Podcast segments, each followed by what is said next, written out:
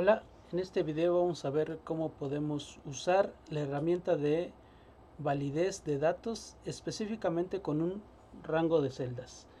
En este ejemplo tenemos una lista de actrices y la tarea es que el usuario solamente pueda seleccionar uno de estos valores que están aquí.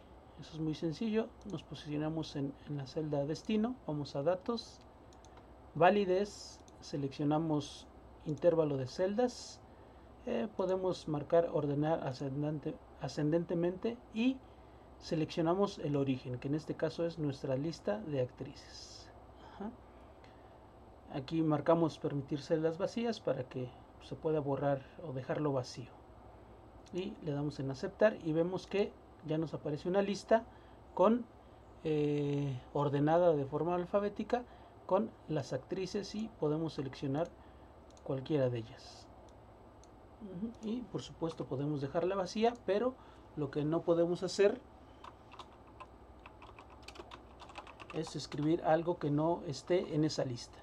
Para eso es la validez. Pero lo interesante lo interesante sería que si agregamos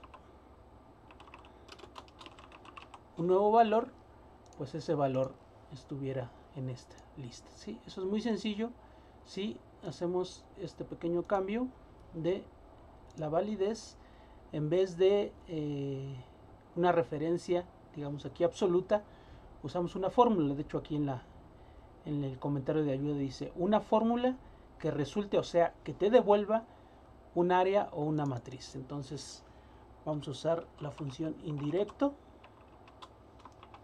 que requiere una cadena de texto. Entonces va a empezar para eso las comillas. Va a empezar en la A2 en esta celda. Y nos va a devolver la última celda usada. O sea va a contar las celdas con datos.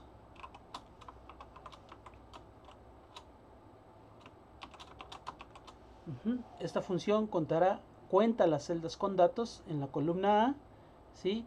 y lo va a con este ampersand lo concatena a esta a este rango en texto y la función indirecto lo convierte en un rango válido. Entonces, con esto ya tenemos el nuevo valor. Y